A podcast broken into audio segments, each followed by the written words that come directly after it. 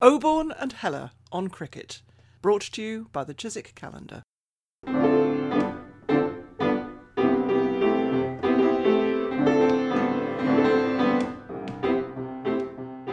Hello, it's Peter Oborne from Wiltshire. It's a sublime morning. The sun is shining, the birds are singing, shadows on the grass. It's beautiful.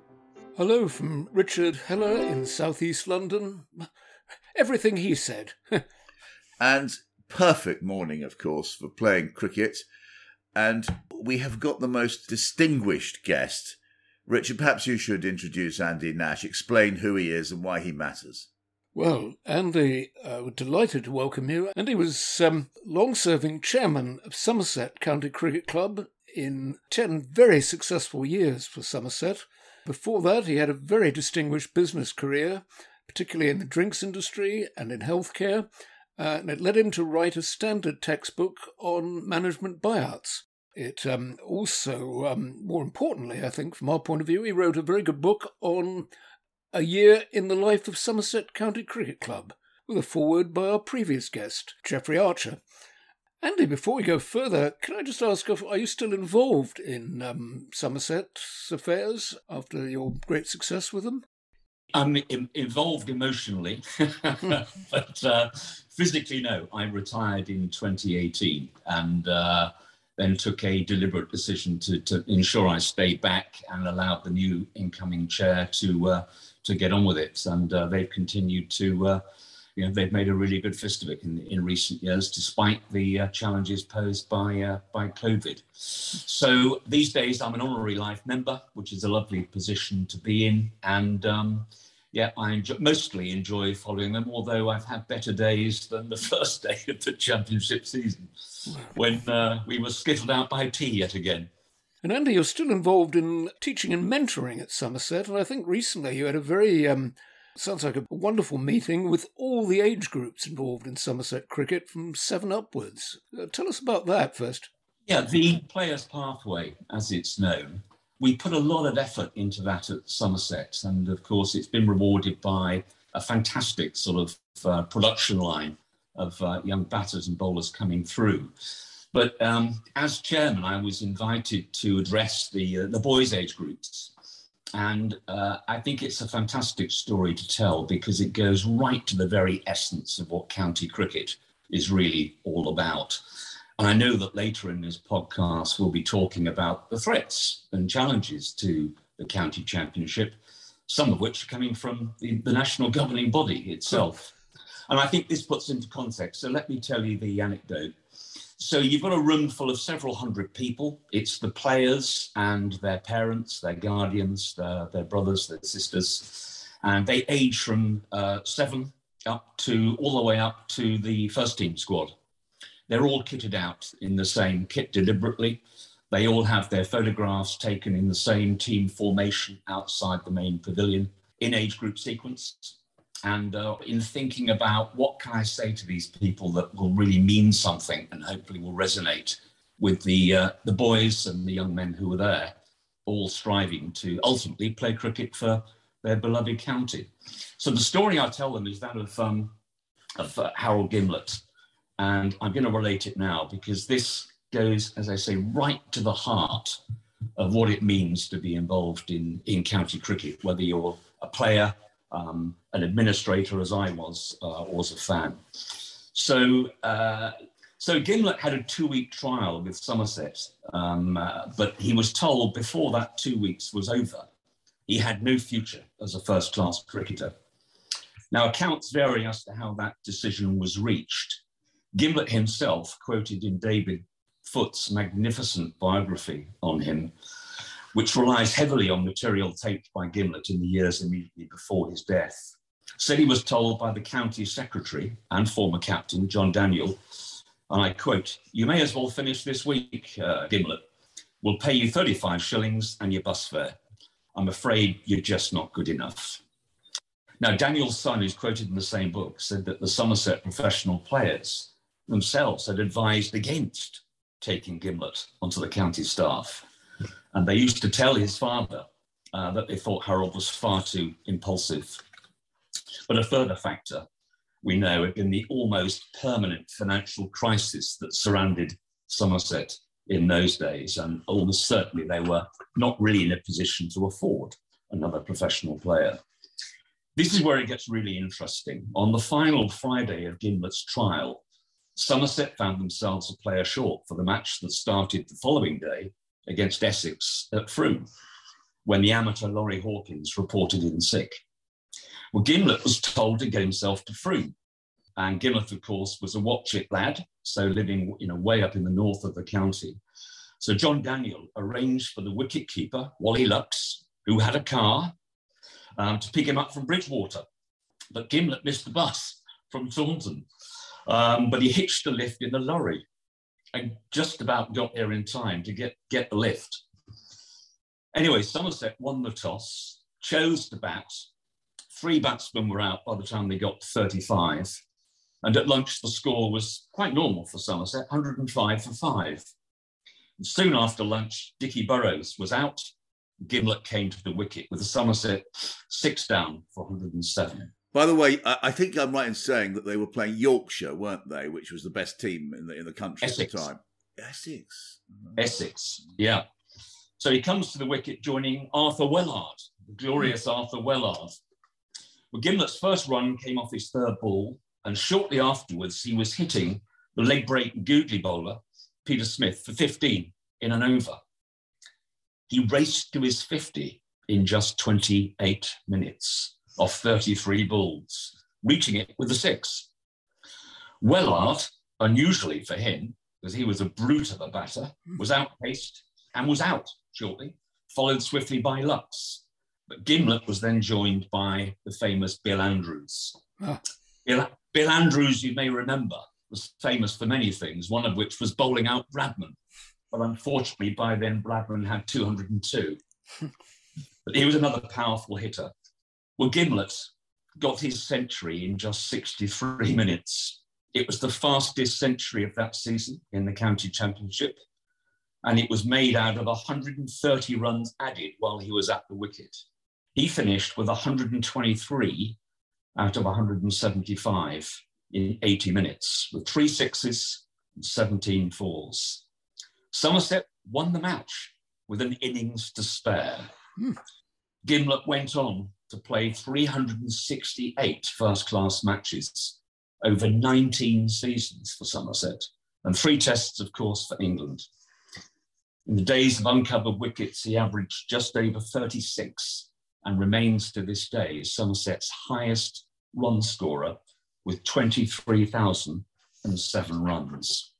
So the point there, it says a lot about county cricket, doesn't it? And for the boys, the lesson to them was never, never let anyone tell you you're a failure, because, you know, Gimblett was told that and look what happened to him. So you have to have self-belief in this game.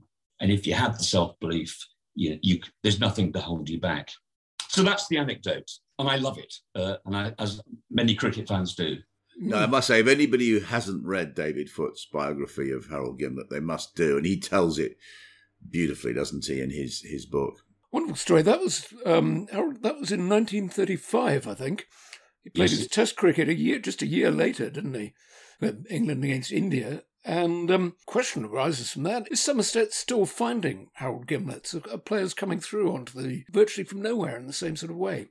Yes, they are. And I think, you know, the Somerset's record, because of the effort that is put in by the uh, the coaches, the coaching network, the clubs, the amateur clubs, the parents, is immense. And of course, Somerset go hunting all over the Southwest. I mean, we are the Southwest's cricket club. And some great examples. Lewis Goldsworthy, who came through to notoriety during the course of last season. State school lad from Camborne. Camborne, one of the most economically deprived areas in Europe, picked up by the Scouts, went to sixth form college at Millfield to round off his cricketing education, and of course is now a regular member of the Somerset first team. Jos Buttler, state oh. school lad from Wedmore, towards the north of the county near Cheddar. Again, and he hits. He doesn't half hit the ball. The other person, of course, who reminds you of Gimblett so much is the great Marcus Trescothick, who was yeah. completely sui generis, completely out of Somerset, and uh, he, he was really in that tradition too, wasn't he? Yes, and in, in an extraordinary talent. Uh, never moves his feet, of course, doesn't need to. he's, he's good enough. That his eye handball coordination is legendary. Um, uh, yeah, he came from Keynesham, again, from very modest beginnings. And uh, so, yeah, we're, the club is still unearthing these extraordinary talents. Uh, Tom Banton, of course, now springs to mind, yes. who uh, played such a pivotal role when Somerset won the Royal London One Day Cup a couple of years ago. Um, and, of course, the bowlers are coming through as well, um, and a whole host of wicketkeepers. We had um, two players in the uh, under nineteen World Cup final a couple of months ago, uh, again, both on the, the coming up through the Somerset pathway. So, yeah, it's prodigiously, uh, it's a bit like the old um, factory for fly halves that they used to have in Wales, in southwest Wales. um, they keep coming through. But again, I guess the important point there is that, you know, this is why the eighteen counties are so important, because, you know, without them, you're not going to unearth this talent. And Somerset doesn't just look after Somerset. We we go into de- deep into Devon. We go right down to the uh, the southwest tip of Cornwall. We go. We share Dorset with Hampshire. Uh, we share Bristol with uh, with Gloucester, um, and we share part of Wiltshire too uh, with Gloucester. So, you know, we are recruiting uh, and looking for and developing talent, boys and girls now, of course, uh, the right way through the Southwest Peninsula. So when you do hear stories of various people or authorities beginning to think about reducing the number of counties, given what I've said in the last ten minutes or so, you can see why I uh, resile from that most strongly, because uh, if you cut the counties, you're, not, you're, you're going to reduce the game. Andy, can I stop you there? Richard, you're a master analyst. And give us a dispassionate uh, explanation of what the English Cricket Board is currently doing. And of course, it, it's important to know that, Andy, you were, you resigned from the English Cricket Board with four years ago now, warning yes, about indeed. major yeah. governance issues before this ever emerged as a, as uh, the E C B's plan to Um, not just to decimate, but to uh, sort of curtail many of the counties. Richard, explain, though, what the situation is, because we're now going to go on and discuss that. It's not absolutely certain, but the E C B's agenda appears to be culling the first-class um, counties in such a way that the, the first-class cricket will be centred on the eight centres that play test match cricket, which are basically in cities. Um, that's obviously a real threat to, well, not just to Somerset, but to, to rural counties and to, um, well, all the counties that don't have a test match arena. And many people think that's sort of foreshadowed by The Hundred. The Hundred is a basically a city-based competition. The Hundred, of course, destroys county identities. It's sort of folded up. We'll talk about this later. It's folded up Somerset into Welsh Fire. Somerset isn't Welsh, nor is Gloucestershire, which is another part of it. And indeed, nor is Welsh Fire, because they don't have a Welsh player in them. But um, the Hundred foreshadows the destruction of current identities. Um, and um, as far as I'm aware, uh, Welsh Fire and all the other Hundred uh, entities aren't searching for players in the same way. And they're not discovering new Harold Gimblets, are they? No, they're not. And I mean, you put it very eloquently, Richard, and very, very accurately. Um, the plain fact is franchises don't develop talent, they just rent it. Mm. And when they're finished with it, they just spit it out again. Um, they don't develop grounds. They, they rent the playing surfaces as well. And, you know, it is, when you look at the efforts, I described in, in some detail what happens in a county like Somerset to develop boys and girls to go on to play the game professionally. I mean, that's been replicated the whole way through the other seventeen first-class counties. You know, it's an immense effort. And franchises, they're there to make money for their owners. They don't develop talent. They just exploit it. And you have to say, too, where is the evidence in English sport that the fans who've been following these counties since the nineteenth century, you know, through m- m- many generations, where is the evidence that they follow franchises in mainstream British sport? There isn't any. The Welsh franchises are in trouble on rugby, as we know. And, uh, you know, whether you go into soccer, rugby, you know, that many of these clubs were formed in the eighteen fifties, sixties, eighteen seventies. You know, there's a reason why people follow, you know, Bury Football Club or, or, or follow Leicestershire Cricket Club, even when they're going through very lean spells. It's in their bone marrow. They grew up with it.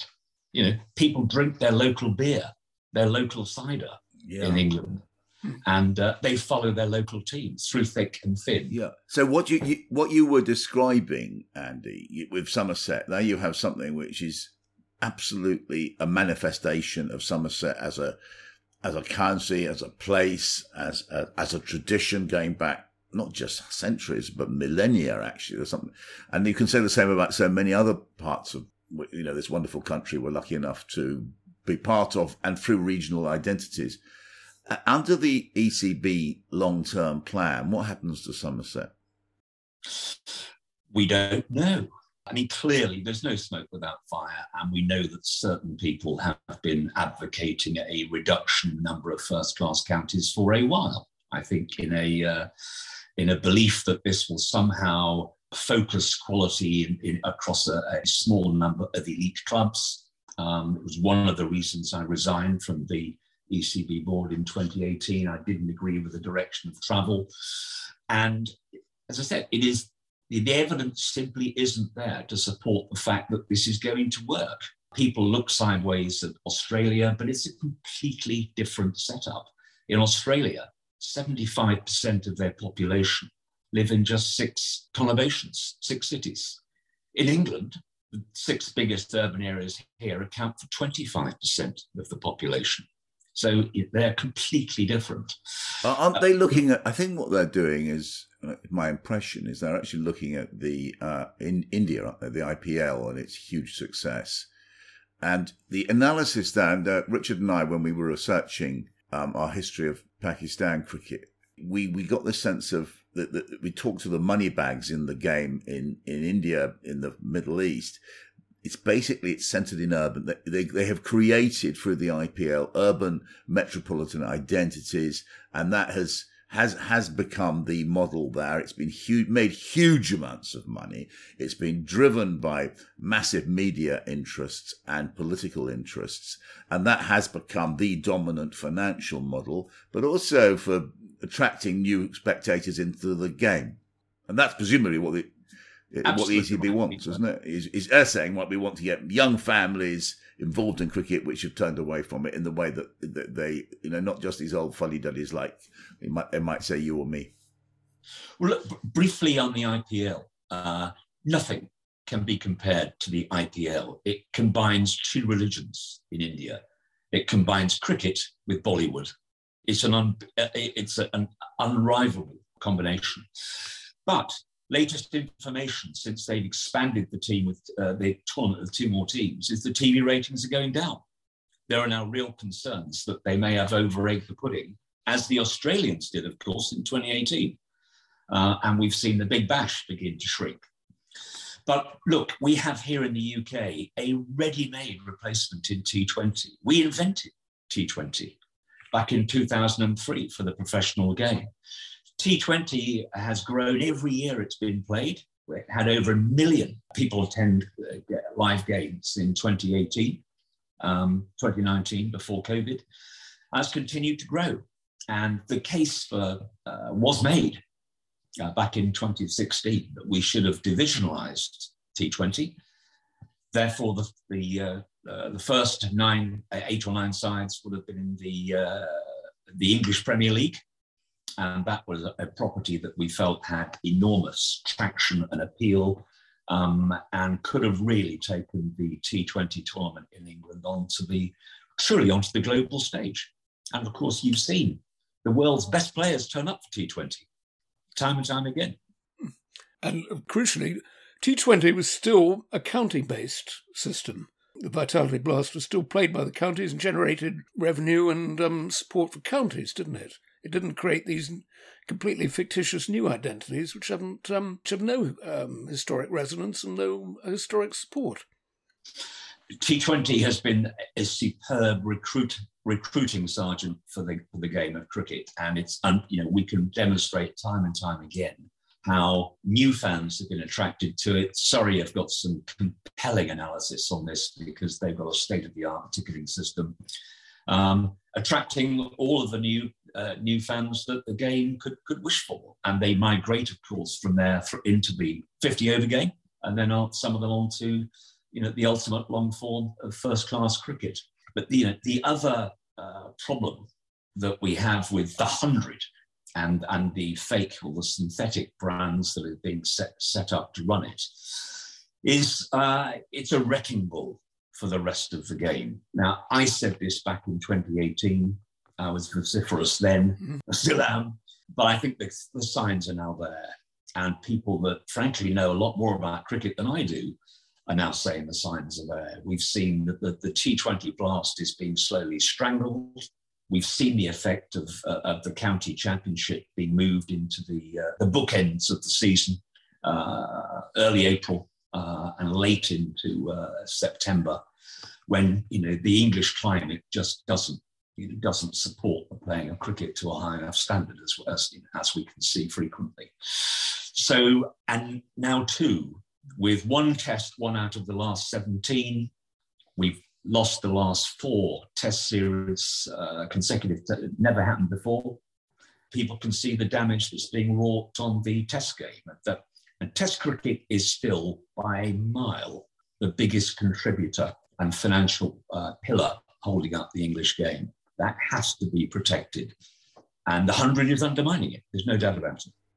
So what is what we're talking about is, is we'll frame this in a sort of um, massive way, a big way. The, the governing body of cricket in England and Wales is on a mission, according to you, and and it's interesting how few media voices are saying this, and I want to come on to this, why that should be so, because there's a sinister reason, in my view, for it, is actively planning and arranging to destroy the game of cricket as it is known uh, and has been known in, in England and in Britain for well over one hundred years. That's true, isn't it? That's a fair comment.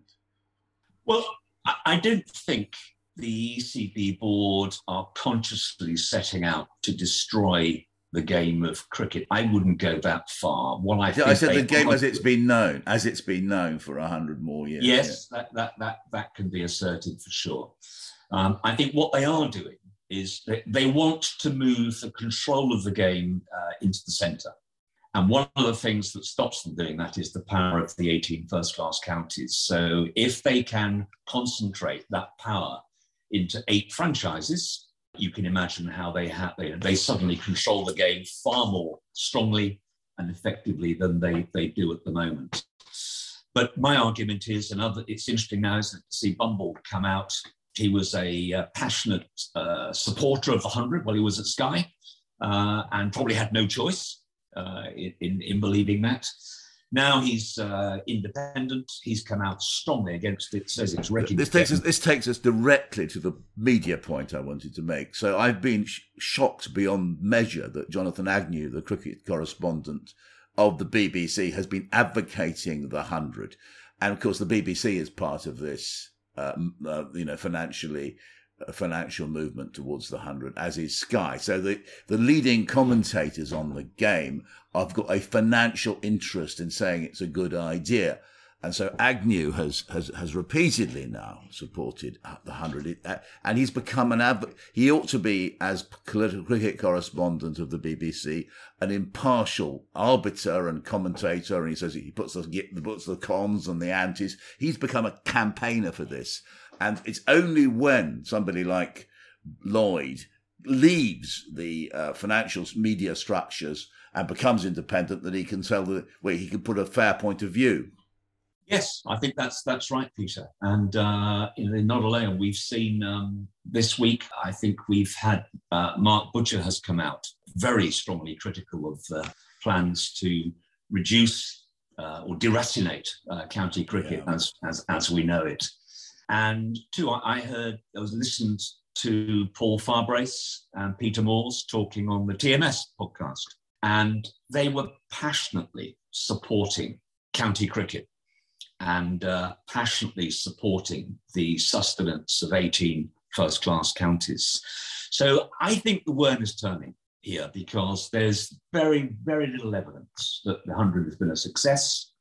There is, uh, but the empirical evidence is clearly building, that it is, is undermining the other three competitions and Test cricket. And no national governing body, who ultimately should be measured by, I mean, they are custodians of the game. They're not there to manage it.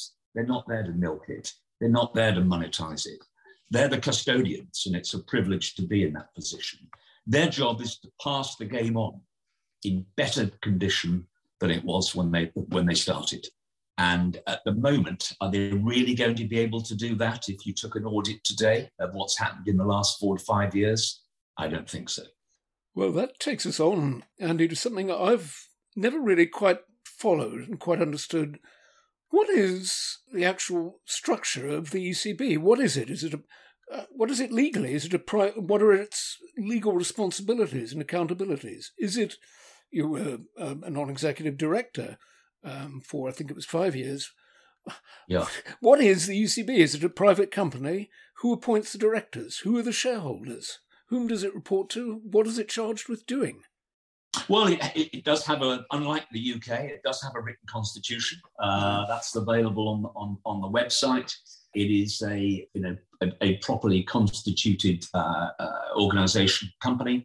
It's member. It is owned by its members. Its members are the all of the counties, not just the eighteen first-class counties, mm. but the what are now known as the national counties, previously the minor counties as well. There are thirty-nine in, uh, counties in total. And there is a very well prescribed, you know, constitution. And of course, it was the counties, uh, this is my understanding, who led to the overthrow of um, uh, Ian Watmore, who was the, uh, the previous E C B chairman, who uh, uh, succeeded Colin Graves. And, uh, you know, that the counties do wield real influence if they decide to do so. But um, they're a very mixed garden. Oh. And of course, you, something else that is now colouring what is going on uh, has been the damage to the balance sheets across the game caused by COVID.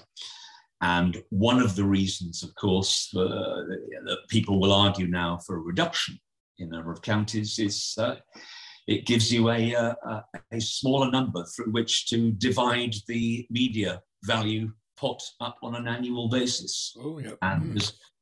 you know, perversely, some of the largest counties, the test match counties, are those carrying the most debt. And, you know, they will not have had a good crisis um, financially. Uh, far from it. Many sporting clubs have struggled. So that's another debate that's raging within the game. And I just mention it because uh, if why aren't the eighteen counties acting as one?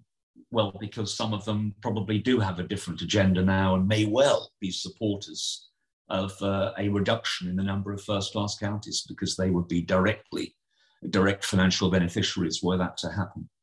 Right. Now, going back, Andy, you said that the U C B has got a constitution.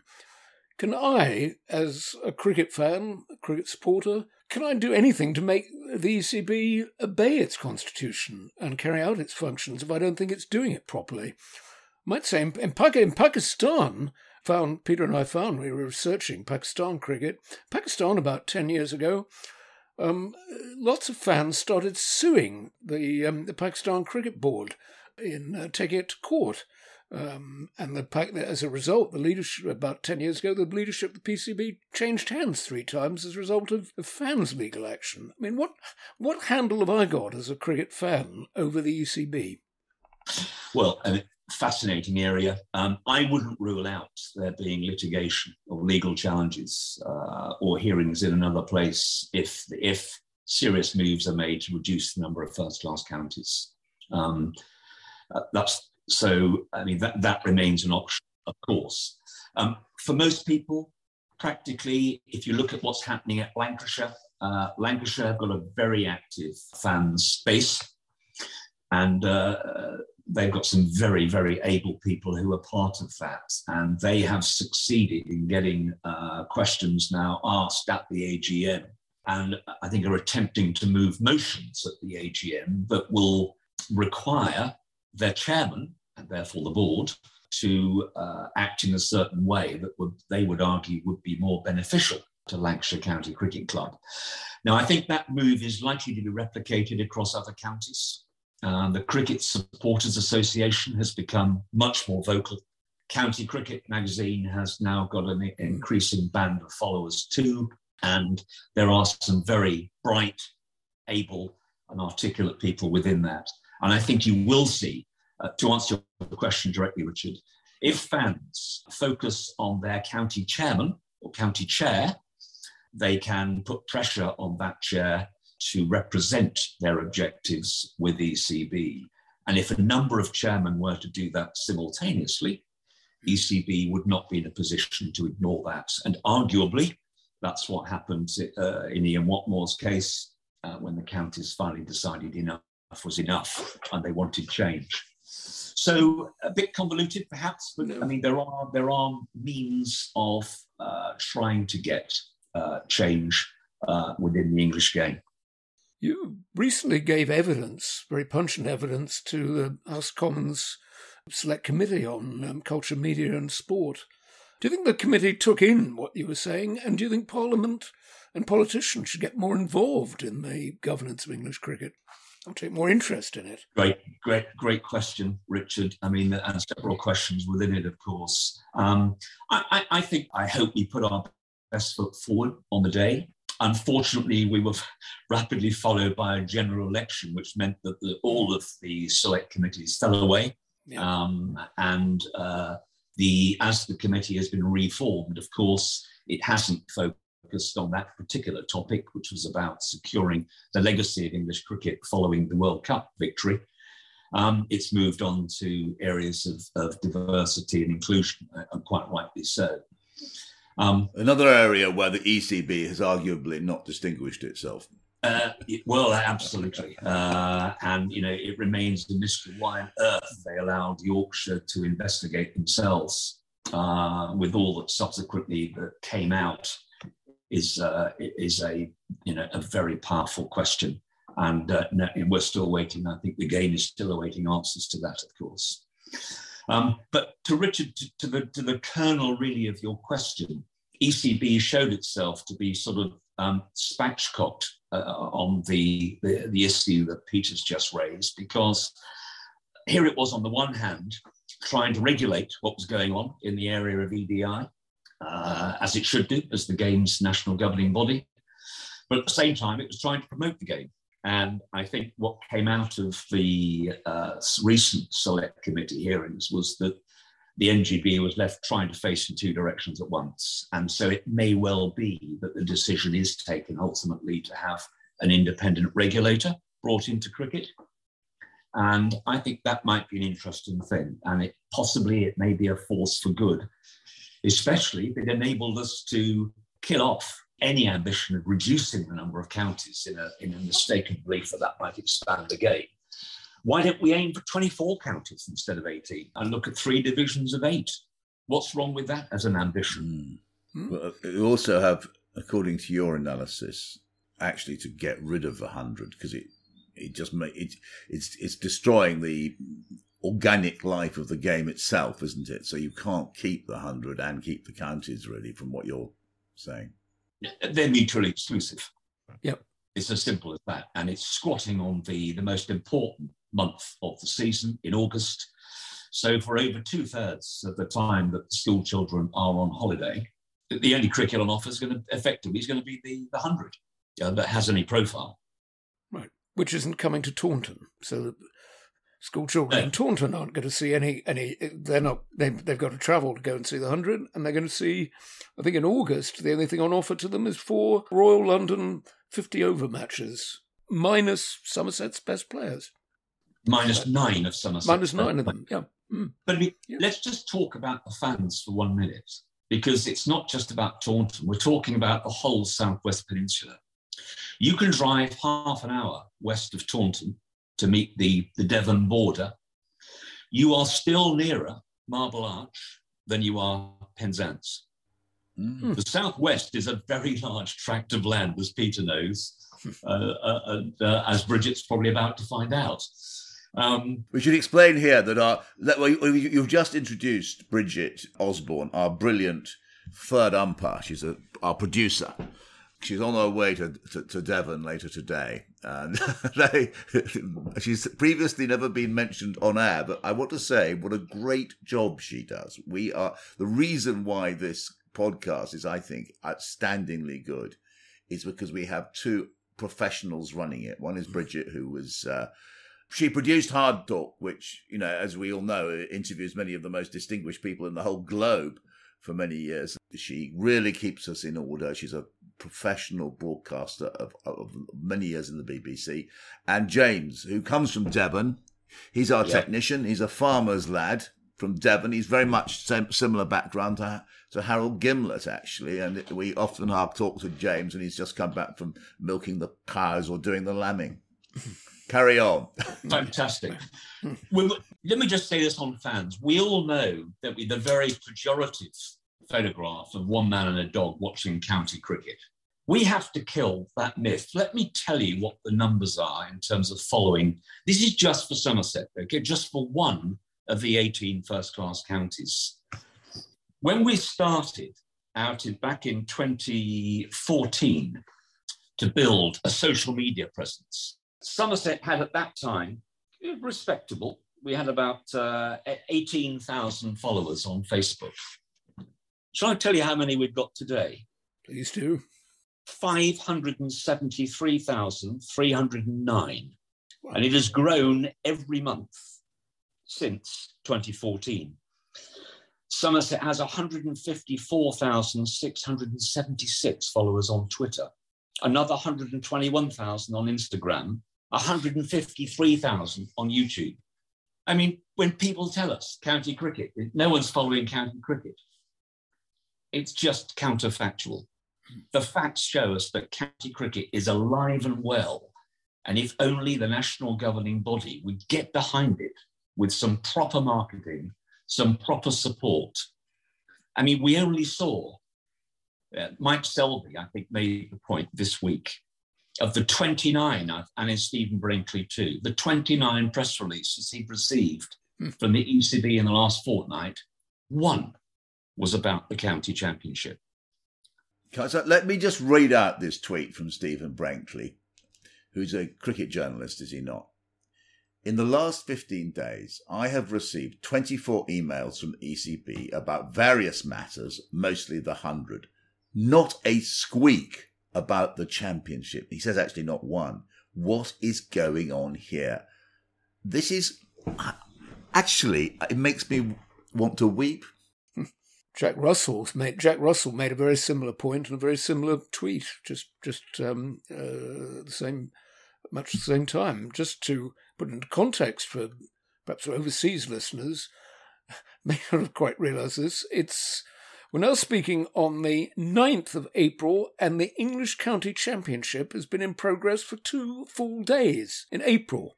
Somerset have had a, a, a tough start to their County Championship programme, and they're likely, perhaps, we hope they'll, they'll recover from it, but it's quite likely they'll get one point from their opening Championship fixture, which will be over on the, what, the eleventh of April.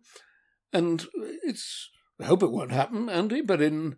It's quite possible, isn't it, that Somerset's hopes of the county championship might be over before May, isn't it? Well, and we we do have a uh, yeah. There are three rounds, are there not, in April? Hmm. And it was one of the Middlesex players. I think it was was it Gareth Berg who said yesterday. I caught it on the on B B C Radio Five. The worst worst weather he'd ever played cricket in, hmm. ever. And um, you can see it by the fielders, you know, with all their hands in their pockets, and you can't blame them. Mm. Um, I mean, the, the cricket ball stings at the best of times, but when your fingers are like fingers are like ice, it really hurts. Mm. Um, and we're going to see a lot of injuries. You see Chris Broad's comments recently saying that no, he won't be playing for Notts in in in April because he's trying to get back in the England side. Mm. Stuart Broad, if he comes to these temperatures, he's going to injure himself. Mm. So this is a direct consequence, a direct consequence of the championship being moved to the bookends of the season. You know, it, it has to return uh, to the mainstream summer. And one of the ways they can do that, perhaps, is to alternate the uh, alternate with, with T twenty. Mm. Play um, play T twenty on a Friday night, start the championship on a Saturday, play it for four days. I mean, how about that? Fans could actually get there. Different audiences, perhaps, but this isn't rocket science. You could then play the whole way through the, the mainstream season and just play the fifty in a, uh, uh, do like we used to have in the C and G, uh, play it as a knockout competition, perhaps. That's something that could be earlier in the season. Another historic context, there are fourteen, the county championship this year is fourteen matches, as you say, spread out at the bookends of the season, and in they're not being continuous, they're in, I think, five separate instalments. I look back to a historic season for Somerset, nineteen sixty-one. That was the season that Bill Alley, aged forty-six, scored three thousand runs. Somerset played thirty-two county championship matches, um, uh, programmed more than twice as, uh, as heavy as um, present one, and they but they started at the beginning of May. Yeah, of course, three-day games. Uh, a three-day game, that's true, yes. That's another component. Uh, which they did make a difference. But course, uh, yeah. And now, I know you don't like referring to the uh, the list day game, the, the limited overs game as, as the white ball game, but I mean, those uh, T twenty, I think, now has to be accommodated. But mm. look, there is it doesn't necessarily have to be played as a as a block. There is a way of intermingling it with the, uh, with the championship and uh, actually getting a discernible drumbeat or rhythm to the season. Mm. At the moment, most fans don't know the, you know, pardon my French, their arse from their elbow in terms of what's going on because it's all stop-start. Yep. Yeah.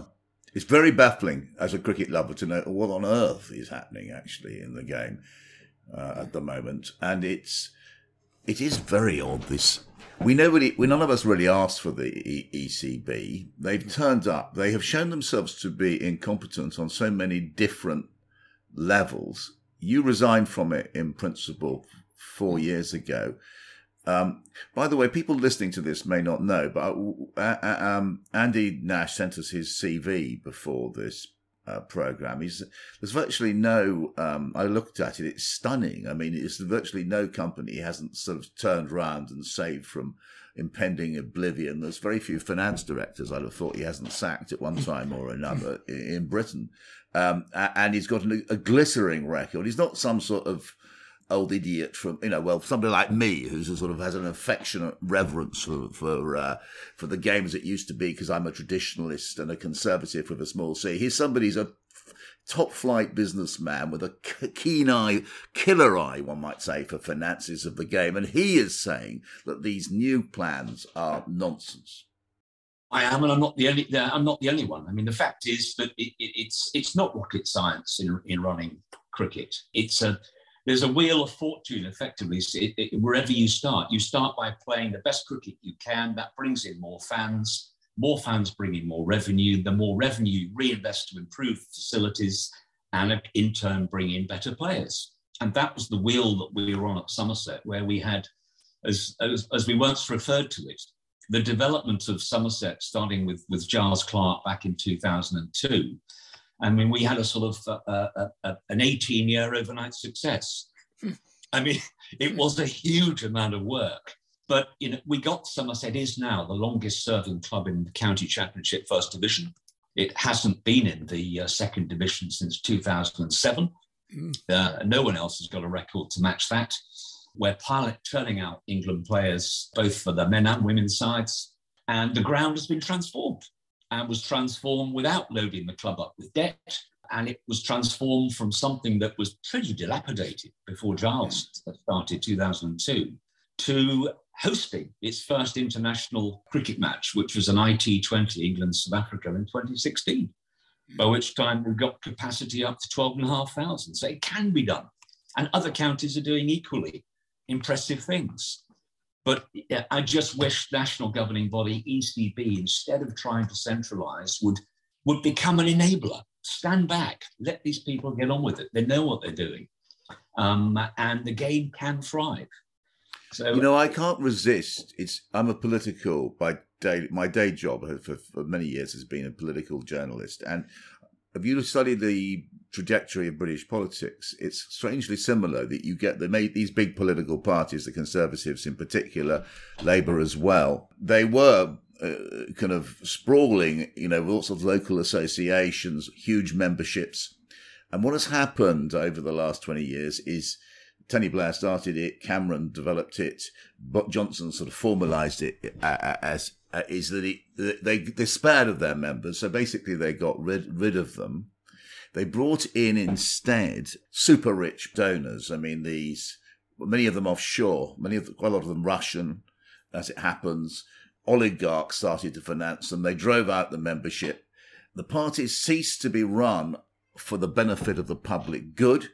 Instead, they are now run for the benefit of a small number of people who effectively have bought British politics. It's absolutely fascinating.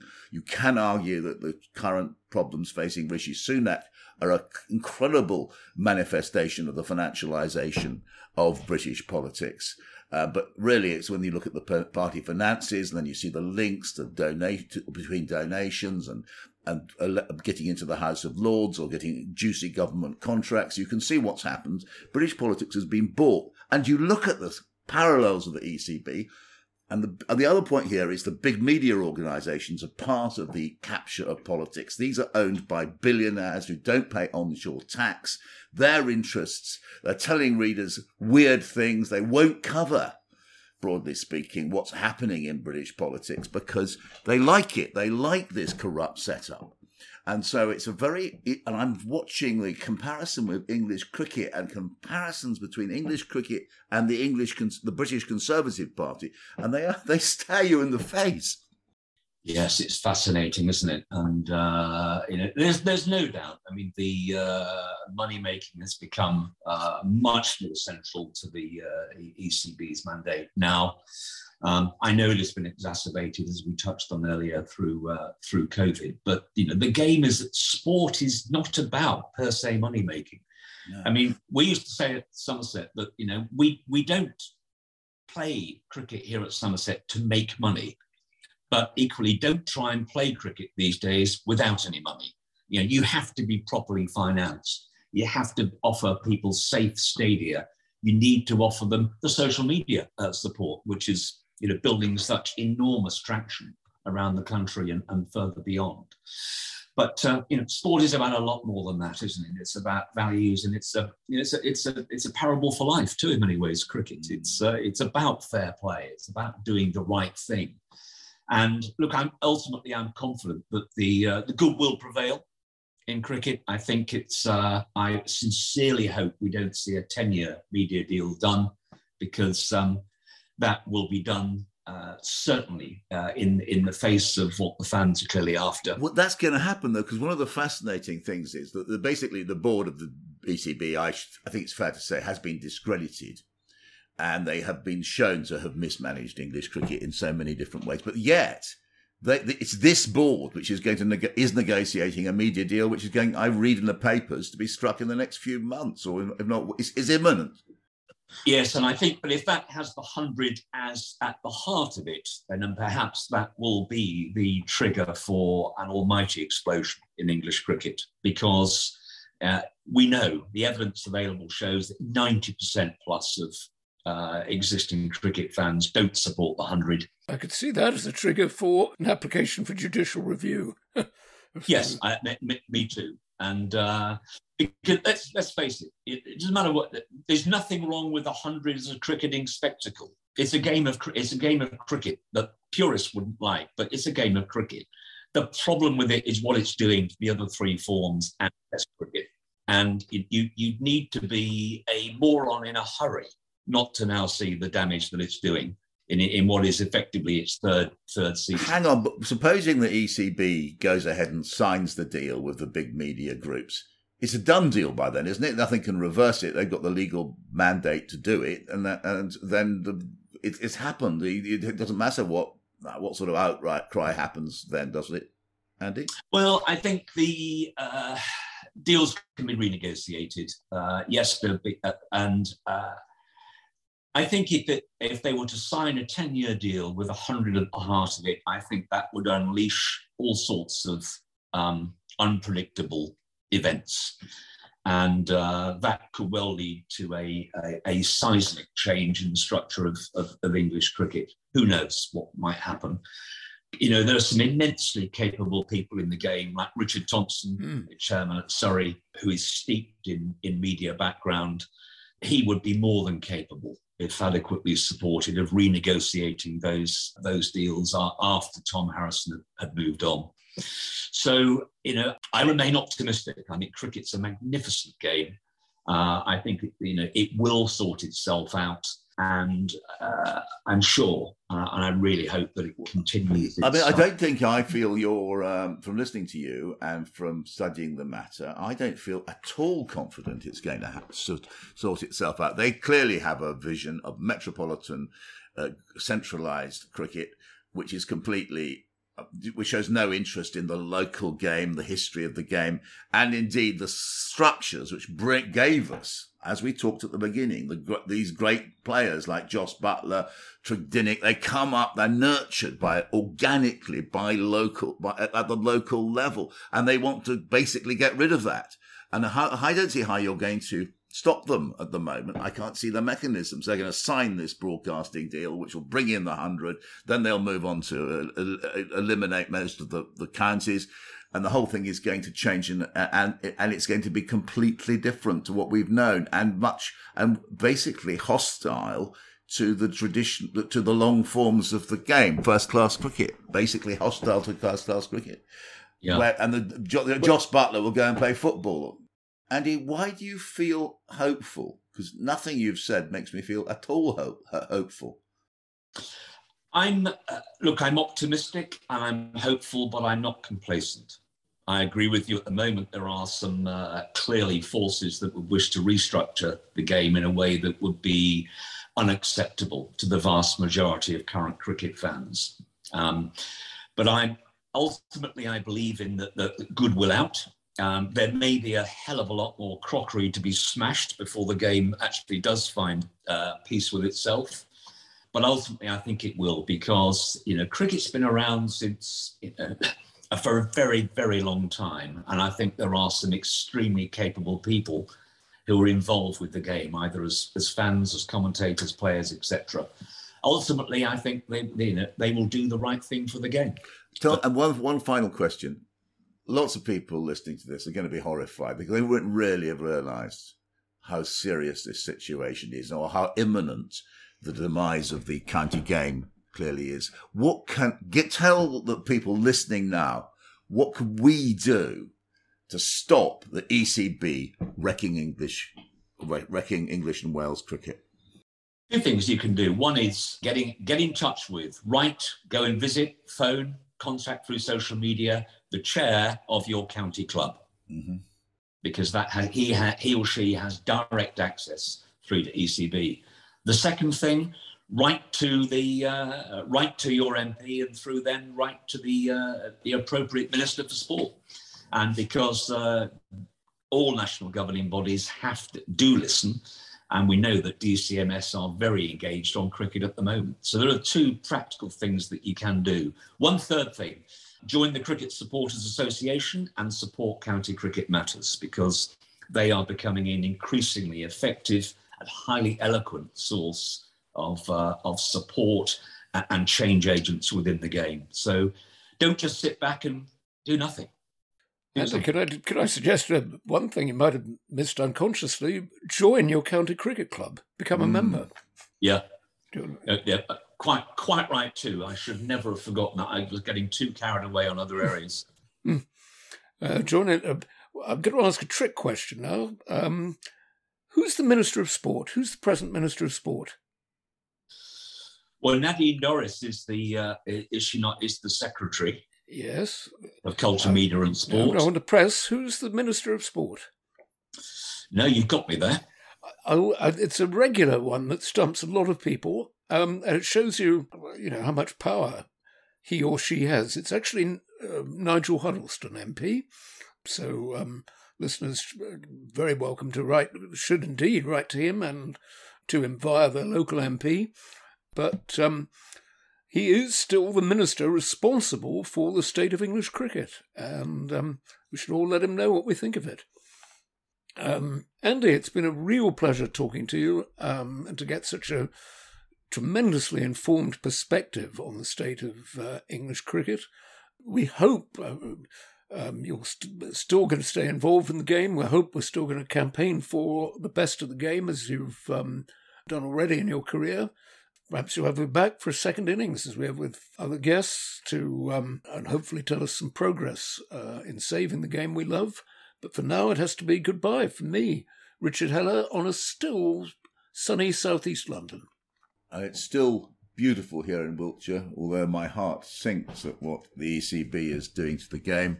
It's goodbye from me, Peter Oborne in Wiltshire. It's been my pleasure to meet you all, and uh, thank you, Bridget, thank you, James, for your support. I've re- really enjoyed our discussion, and uh, keep up the good fight.